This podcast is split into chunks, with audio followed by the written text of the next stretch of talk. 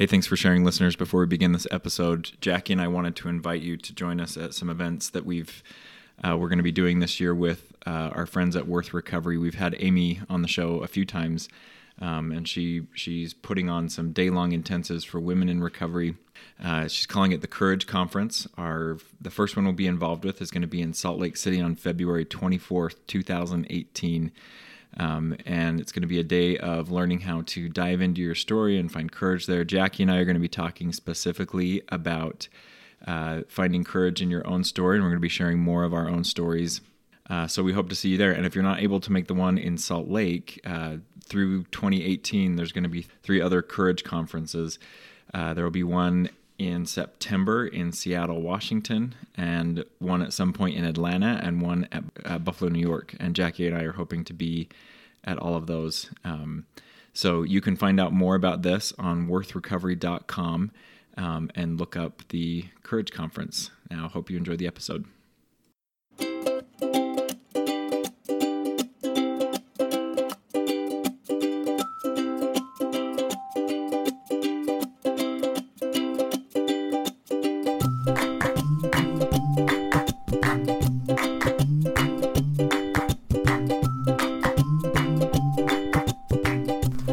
This is the Thanks for Sharing podcast, the podcast where we explore all things recovery, healing, and relationship. Remember to subscribe and download episodes in the iTunes Store, the Google Play Store, or on the Podbean app. You can find more Thanks for Sharing at w w w dot thanks for sharing podcast dot com or on Facebook at facebook dot com slash healing paths. That's paths with an S. Hi, everyone. Welcome to the Thanks for Sharing podcast. I'm Jackie P. I'm John T. Today, we're going to kick off another series on family of origin. Yeah. And today, we're just kind of going to take a big picture approach and look at kind of an overview of family of origin, what that means, um, the ins and outs. And then, as we do with our series, we'll get more and more specific in the mm-hmm. next couple of episodes. And this um, this is a preview of some of what Jackie and I are going to be doing at the Courage Conference, which mm-hmm. you heard about Um, before the show started. Um, we're going to be helping people walk through these family of origin stories and issues and how it impacts mm-hmm. us now. So if this is interesting to you, you might, um, or useful to you, you might consider joining us um, in February here in Salt Lake. Right. For more on this. Yes. And we will, as we often say when we're starting with family of origin work, we talk about that oftentimes we have the mistaken idea that our story started with us. Mm-hmm. And what we learn every time we do uh, family of origin work is that our story never began with us, that mm-hmm. we are always born into an ongoing story that has a significant impact on us and that very much shapes our own story. Yeah, that story already has momentum. It already has a plot. It already has characters. And you are likely born into one of those roles. Mm-hmm. Um And the family needs certain things from you, whether you want to give it or not. Right. Um, so as we look into that story uh, today, we're just going to talk about kind of some of the different things that um, influence us from our family of origin. Yeah. Um, we pretty much learn everything we need to know to be a human being from the people who raise us. Um, we do? Well, we learn what they think we need to know, or what...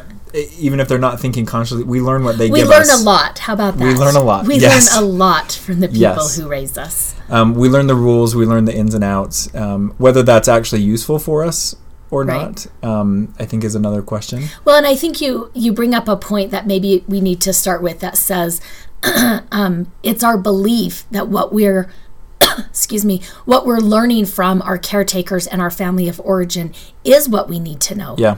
And that it is helpful um, information for us in navigating and figuring out our world. And I'd say for most of us, uh, up until a certain time in our life, what we get from our family of origin works because as we're younger, mm-hmm. um, we're part of this, you know, the family that extends beyond the walls that we live in, aunts, uncles, grandparents, cousins. Mm-hmm. Um, your family of origin may include um, the community that you're raised in. Um, So when we start out young, the rules that we learn to live by, those often work mm-hmm. because they're pretty specific to the and little tribe that we're in. And because our world is pretty small. Yeah, yeah. As your world gets bigger and bigger, you may find that what your family of origin gave you is not cutting it. Right. Or it's not making sense. Or it's you... a complete mismatch. Mm-hmm. Mm-hmm. And so that's why I think it's um, I think it's important to be able to dive in and understand your story more than just, you know, we're the tailors and this is what we always do, but mm-hmm. really dive into what that actually means, what right. the implicit rules or teachings were and the explicit rules and teachings were, mm-hmm. um, because all of that impacts you. Right. Um, I think the first one of the first impacts uh, that we get from our family of origin Um, is our brain and nervous system development. Mm-hmm. Um, we're reliant on our caretakers to soothe us, to care for us. Um, and a couple a couple uh, episodes ago when we were talking to Kelly McDaniels, and she was talking about the baby di- or mm-hmm. crying in the crib, and it's that death cry because mm-hmm. the baby thinks it's dying. Mm-hmm.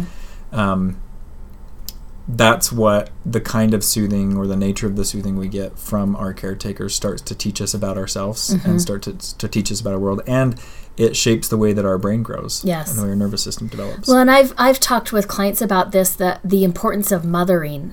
And I will often say to clients, and to me, mothering is more of a verb. It's mm-hmm. not necessarily gender specific, although if you grow up in patriarchal societies, it tends to fall more towards an, a mom or a female. Mm-hmm.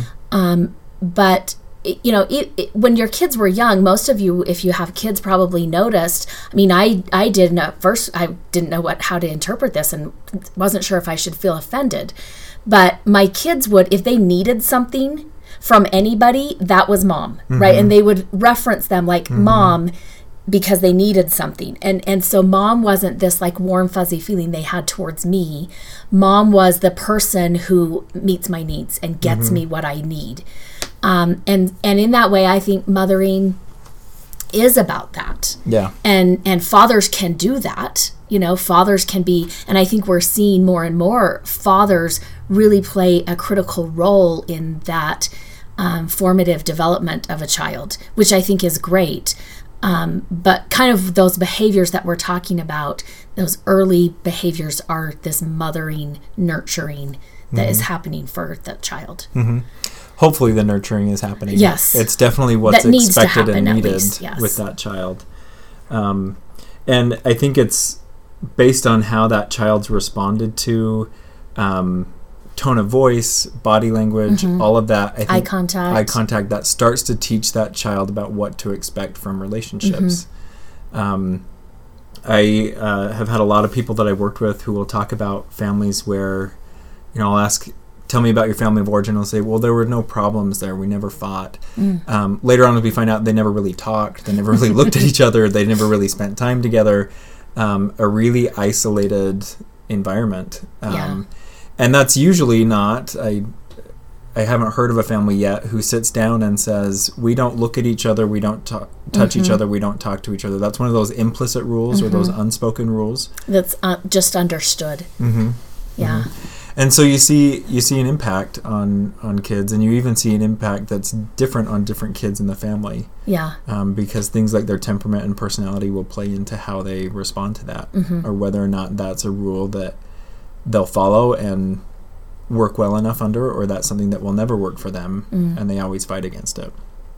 And I think it's important to point out here, as we're talking about rules and both covert and overt rules, that... the more powerful rules are the non-spoken rules. Mm-hmm. And while a family may have stated spoken rules, everybody's going to comply with the unspoken. Mm-hmm. So if those are not aligned, if there's not consistency between what is said and what happens or what's understood, we're always going to go with the um, more vague, more abstract, but we'll yeah. know it very clearly. Well, in, in my experience of parenting, the explicit rules or the, the overt rules, like you said, are, are more of the, um, this is what we want it to be like. Mm-hmm. We know we're not here and we're moving in this direction. Mm. And there are lots and lots of those overt rules that I have stated and have enforced for a time. Mm-hmm. Um, but then they fall off because they're no longer important or, um, we, or, we necessary. Needed, or necessary. We yeah. needed something else. Um, those more implicit or those covert rules...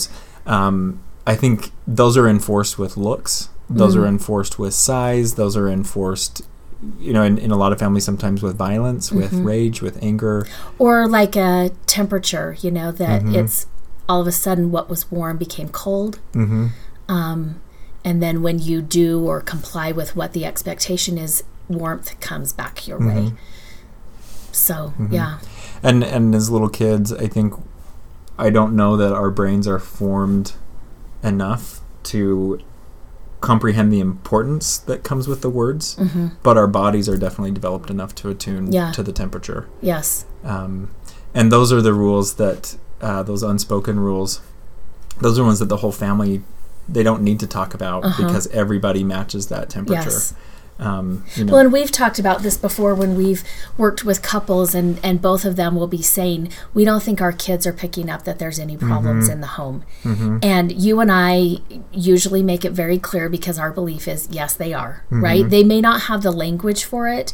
They may not know the details of it and may not need to know the details, but they will know if there's a problem in the home. Mm-hmm. And often, I mean, I, I still am surprised with it, even though it happens pretty frequently, um, they're actually pretty accurate. Mm-hmm.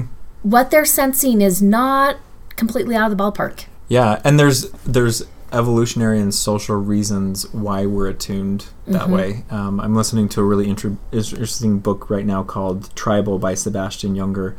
Um, and I'm only a little bit of the way in, so right now he's talking about how violent tribal societies can be in mm. enforcing their rules. Mm.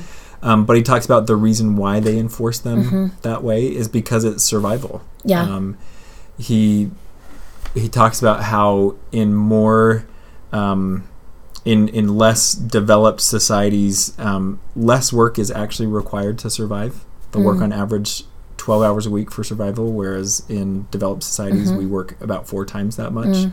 for survival. Um, but when food is scarce, when there's a famine, when there's a natural disaster, everybody depends on everybody else mm-hmm. um, to do that. And often these tribal societies, they migrate a lot. So people have possessions that they can carry with them and nothing more. Mm-hmm. Um, so the actual survival of the society depends on people not taking more than their share, mm. um, not seeking for power, not um, seeking for position. And so the responses to someone who's out of line for what that tribe needs or how they function, um, they're pretty visceral mm-hmm. responses. And I think in our families, you know, our society has grown to the point where we don't have tribes of thousands of people. We have a little tribe of the people that we live with. Mm-hmm. And maybe that extends to um, relatives who are emotionally close to us. But um, I think it's wired into our D N A that these are the people that help me survive. And mm-hmm. so there's this visceral enforcement of what we need to survive. And yeah. sometimes that's around money and food. I think often it's around emotional things, mm-hmm. um, like around shame, around the the story of the family or the secrets that the family holds. Um, and I think there's a lot of enforcement that goes into keeping things under wrap or keeping the keeping the image up, um, just because of the way that our society works right mm-hmm. now. And different, like you were saying earlier, different positions in the family, you know, you may know the secret, or you just may know that there is a secret, mm-hmm. or you may just know that you don't know something. Mm-hmm. Um, but in families where that secret secret has thrived, you know, maybe the secret started with grandparents and it's thrived through their generation, and now it's thriving through the grandchildren's generation, you still just know the importance of keeping the secret. Mm-hmm. Um, and, and I will say I've had clients where they actually knew what the secret was, so they were maybe the most informed about it, but not being able to talk about it, they hadn't processed it very much. Mm-hmm. And as we start talking about it in session, there's a whole lot that comes out, because while they thought, well, I know it, so it's like I've processed all about it, they really hadn't processed, right? right. Because in the processing, it gets expressed, it gets examined, it gets looked at. And that couldn't happen because that might shift the secret mm-hmm. or that might expose the secret. Mm-hmm. So we can't really process it. Mm-hmm. I think I, I see a lot of families of origin um, organized around the secrets and mm-hmm. organized around the shame, um, protecting the shame, enforcing with shame. Mm-hmm. Um, I think there's a lot of fear around being seen and being known. Mm-hmm. And that was one of the things you were talking about as we were planning this episode, um, was that story that we tell versus what the story really is. Yeah. Um, and I think often in our families of origin, there are really big discrepancies mm-hmm. um, between that. Mm-hmm. Um, I think I've talked about this on the show before. My mom's mom um, probably the last twenty years of her life, gathered a lot of family stories. Um, and she had them printed and bound. And um, there's probably like four or five volumes of stories from my mom's family, stories from her grandparents, and even some that go back further than that. And I remember when we first got those stories, I think it was at a Christmas, uh, she gave everybody okay. these notebooks. And I remember sitting around during that Christmas break and we would read stories from it and just thought it was great. um, loved hearing it. It was really interesting. My grandpa was a World War Two vet and had Parkinson's for as long as I knew him. So mm-hmm. he didn't talk a lot, and I felt like this was access to him. When I was about fourteen, I found out that he was an alcoholic, and as I did more of my emotional work and more of my family of origin work, those stories started to mean something really different. Mm-hmm. Um, even as they would go back and talk about, um, you know, family members who helped settle parts of Utah mm-hmm. and um, taking these really steep, rocky trails with their wagons that, you know, they're trying to hold them back with ropes, and things break and these wagons go careening out of control. Mm-hmm. And um, that particular ancestor who was involved with that, um, he would just, he would always say, well, you've got to have stickity-to-ity or something like that, like stick-to-itiveness. Mm-hmm. Um, but it was his response to the trauma. Like, we can't worry right. about that. We have to keep going. Right. And never mind that this wagon went careening out of control with people in it. People died and disease all over the place. But pick up your stuff and keep walking. Right, right. And I, I think especially that, like, oh, we just work hard and we keep going. I mm. think that's one of those, the family wants to believe that's what it's about. Mm-hmm. But I think it's really about not feeling the pain mm-hmm. of what's happening around us. Well, and I think when I do genograms with clients or groups, one of the, you know, because we'll, when we're doing a genogram, after we kind of map out um, some of the story and who the characters and the people are um, and the roles that they played, um, then we start to look at, like, what were the strengths in your mm-hmm. family, right? And one of the things that I find frequently gets put on the strength list is that we're hardworking people. Mm-hmm. And for me, I always kind of think of that in terms of kind of what you were saying, like, people didn't have a choice. Yeah. So what are you going to do? Like, s- your baby dies. A-, a whole family is taken out by disease or something mm-hmm. like that. What are you going to do? Right? So there was a lot, I think, of, in order to survive, survival instincts may have kicked in, and you just had to not feel it mm-hmm. in order to survive. And so I think for most of us, in our family story, there is this don't feel mm-hmm. that is a understood rule. Mm-hmm. Um, it may be spoken, it may not be spoken, but everybody kind of knows that we don't do emotions mm-hmm. or emotions don't serve us, something to that effect. And I think some of that, when we start to put these characters in our genograms in terms of, you know, where they... Um, the time period they lived in, maybe the country they lived in, we start to understand things differently about where that rule came from mm-hmm. and why maybe for great-grandparents that served them. Yeah. But three generations later, it's not working anymore. Yeah, and that's, we're going to do a whole episode on cultural trauma mm-hmm. and kind of the context there and what gets passed on uh, literally in the D N A. Yeah. After that. Um, but I think that's a great point, that many of those family rules, I don't, again, I don't think the family sat down and like, we're going to be hardworking. Right. Um, or we're not going to do emotions. Like, it was all out of necessity. Uh-huh. Um, especially when those are the things that get passed down without question. That comes from a feeling place, right. not a let's think about what's best for us place. Right, right. Um, I think another thing that really comes from our family of origin and, and continues to impact us is our attitudes about our gender and the opposite gender, or mm-hmm. gender in in uh, in general. It's a lot of je sounds.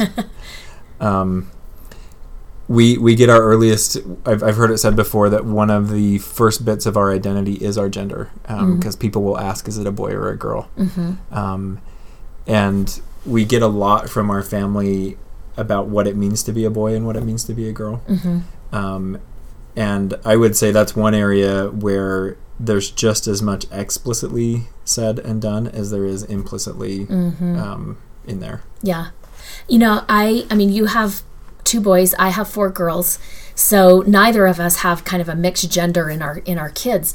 Um, and I, I mean, my kids are much older now. Most of them are adults or have hit, they're young adults.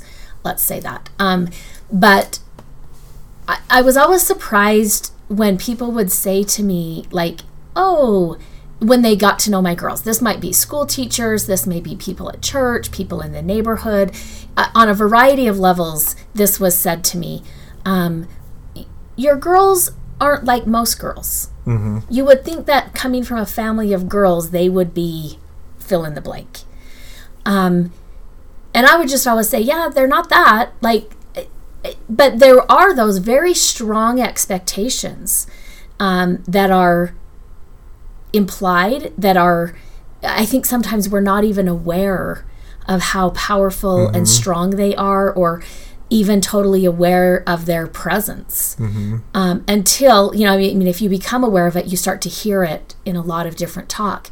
Um, but I think for most of the people who would say those things to me, they weren't recognizing that they're completely passing on this gender bias mm-hmm. instead of just saying, this is this child and who knows what that's going to look like or who they are going to be. That's an unfolding process. Yeah. And we don't know that when we find out the gender, mm-hmm. you know, in pregnancy or when they're born. At one point, um, someone that I was working with, they just, they found it really helpful to just write kind of stories that were coming to mind from their life. Mm-hmm. And they got into this vein where they they were writing a lot about um like how the family did vacations, how the family did chores, like what things looked like around the household. And uh we were looking over a few weeks at these stories and kind of what what had unfolded, and I asked this person, what are you seeing in here? And they said, my family hates women. Mm. um and it was something that had hit that day that hadn't hit them like that before. Um, they'd made comments before, like, I don't think my dad treated my mom very well, or my brother's never had time for us. But looking at that whole family history and just gathering the feelings mm-hmm. from those, um, I think it really starts to clarify what the emotional climate around our manhood or our womanhood mm-hmm. meant to our family. Mm-hmm. Um, and even, you know, more generally than that, our, our personhood meant to the family. Mm-hmm. I think the stories around how family interacted with children and treated children, mm-hmm. I think is a, a big part of that too. That's how we start right. getting a sense of how important we are.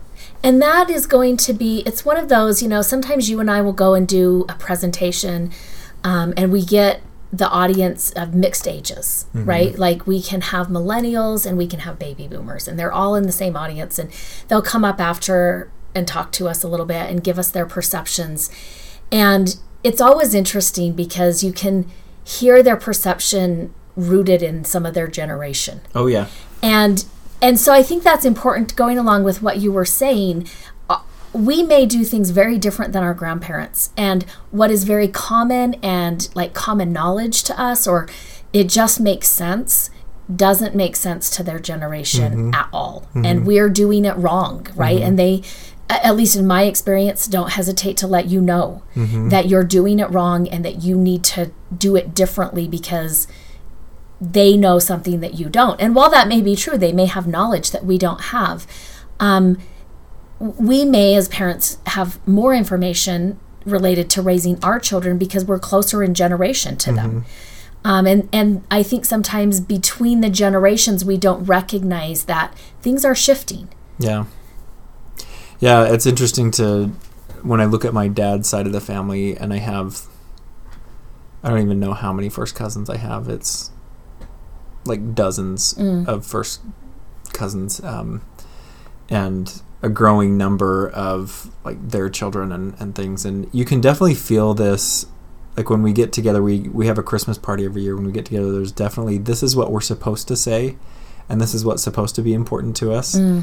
And then when I go around to the different conversations that are happening in different families, some families it's like, oh yeah, we're in alignment one hundred percent. And a lot of them are like, I'm here because it's family. Mm. Um, I wouldn't hang out with these people otherwise. Right, right, right. And I um, I think some of the family of origin work can be really difficult because uh, it, it may not start to sever actual social ties uh-huh. with our family. We may always be around them and may always spend time with them, but I think it starts to realign some of the emotional ties. Yeah. Um where we really start looking at what what has this meant and does it work for me, um, and and we we start balancing that with who am I and what do I need, mm-hmm. um, which I would say, and again, I have a skewed sample because of what I do for work, but um, I would say there's not many families out there who are saying you get to belong to you first, mm-hmm. um, and then we work together. Mm-hmm. There's, I think, it, I think it, again, it goes back in our D N A.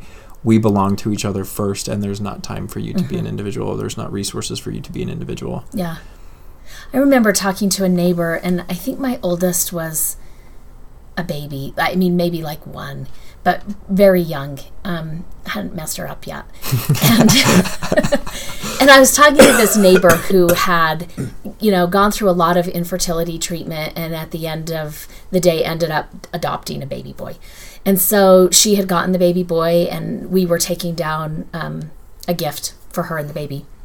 And I was just visiting and holding the baby. And, and she said to me, you know, she was just kind of talking about her journey and how difficult it had been to let go of that expectation or that hope she had of actually birthing her own child and mm-hmm. having a child that was literally a creation of her and her husband.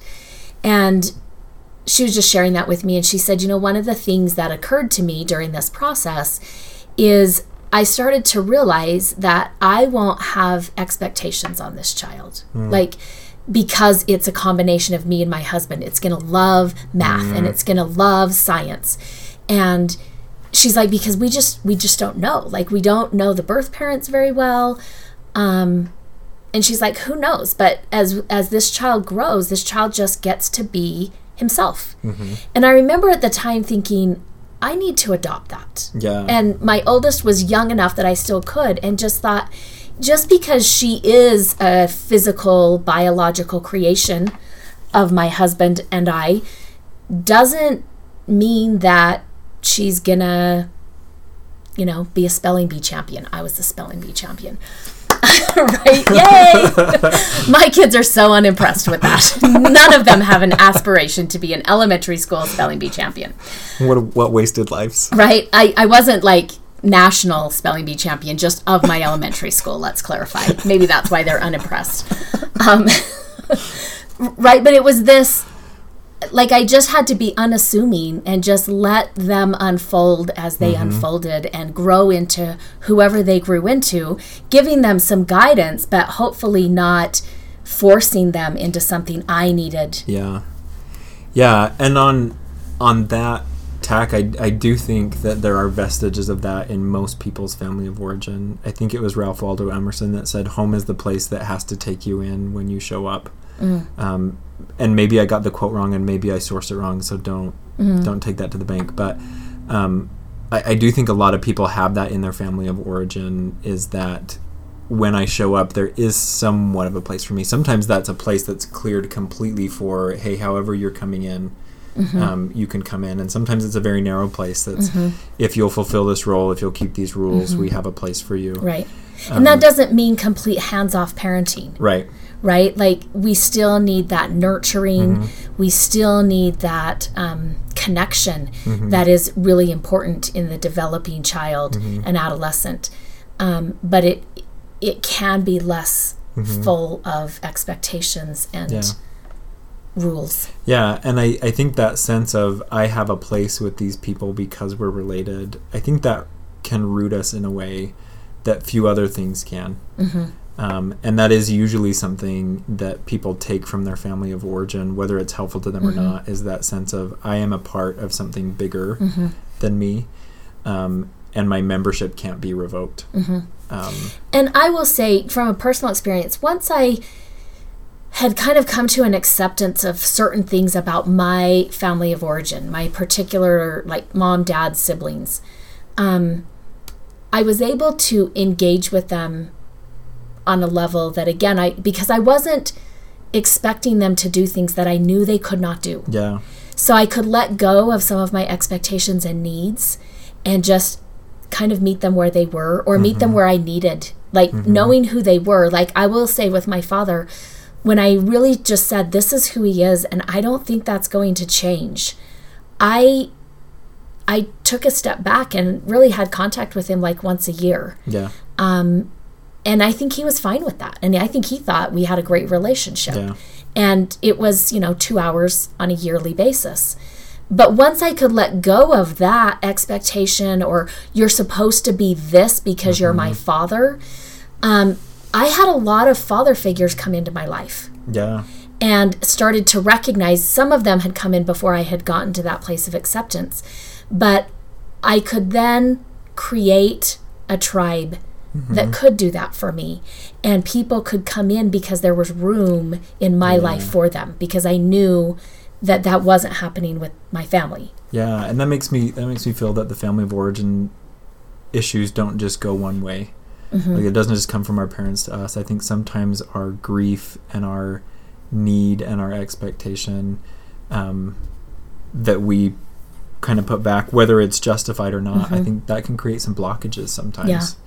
Um, and working on the family of origin stuff is not just to figure out how screwed up we are or what we need to look out for, mm-hmm. but I think there's actually a lot of grief that goes mm-hmm. into that. And um, I found that when grief happens, it usually opens up room for the next thing that needs to mm-hmm. grow. Mm-hmm. Um, and sometimes that gets to be a renewed relationship with our family of origin. And a lot of times I've seen with people that I've worked with that it leads to, I'm going to create the family that I need. Mm-hmm. Um, and that we can actually get into those relationships without um, being totally debilitated by lack of trust or by just being overwhelmed by be con- being connected to another person. Yeah. Yeah, so this is going to be a fun series. We'll talk about epigenetics. We're going to talk about big T traumas, little T traumas. We're, like Ju said, we're going to talk about cultural trauma. There's just going to be a lot. Yeah. And it's going to be fun. Yeah. So, so hold on. Tune in next week and we'll have more. We want to remind you at the end of this episode that your story matters, and remember that there's something meaningful in every chapter. Don't wait to share your story until it's finished. You can share your story with us on our Facebook page, Healing Paths Incorporated, or on our website, w w w dot thanks for sharing podcast dot com. This podcast is solely for the purpose of information and entertainment and does not constitute therapy, nor should it replace competent professional help. At the end of another episode, we want to remind you that nobody has time for perfection. We are pursuing progress. And remember the prayer of the perfectionist. Help me remember I can't do it all. Help me to take things one step at a time, and that the only step I need to focus on is the next right step for me. Help me to remember that life is a journey. Help me to be able to separate all that I am learning from all that I have to do. Help me to remember that I am not alone, that I can ask for help. Help me to strive for frequent awakenings, not mastery. I am enough. Amen.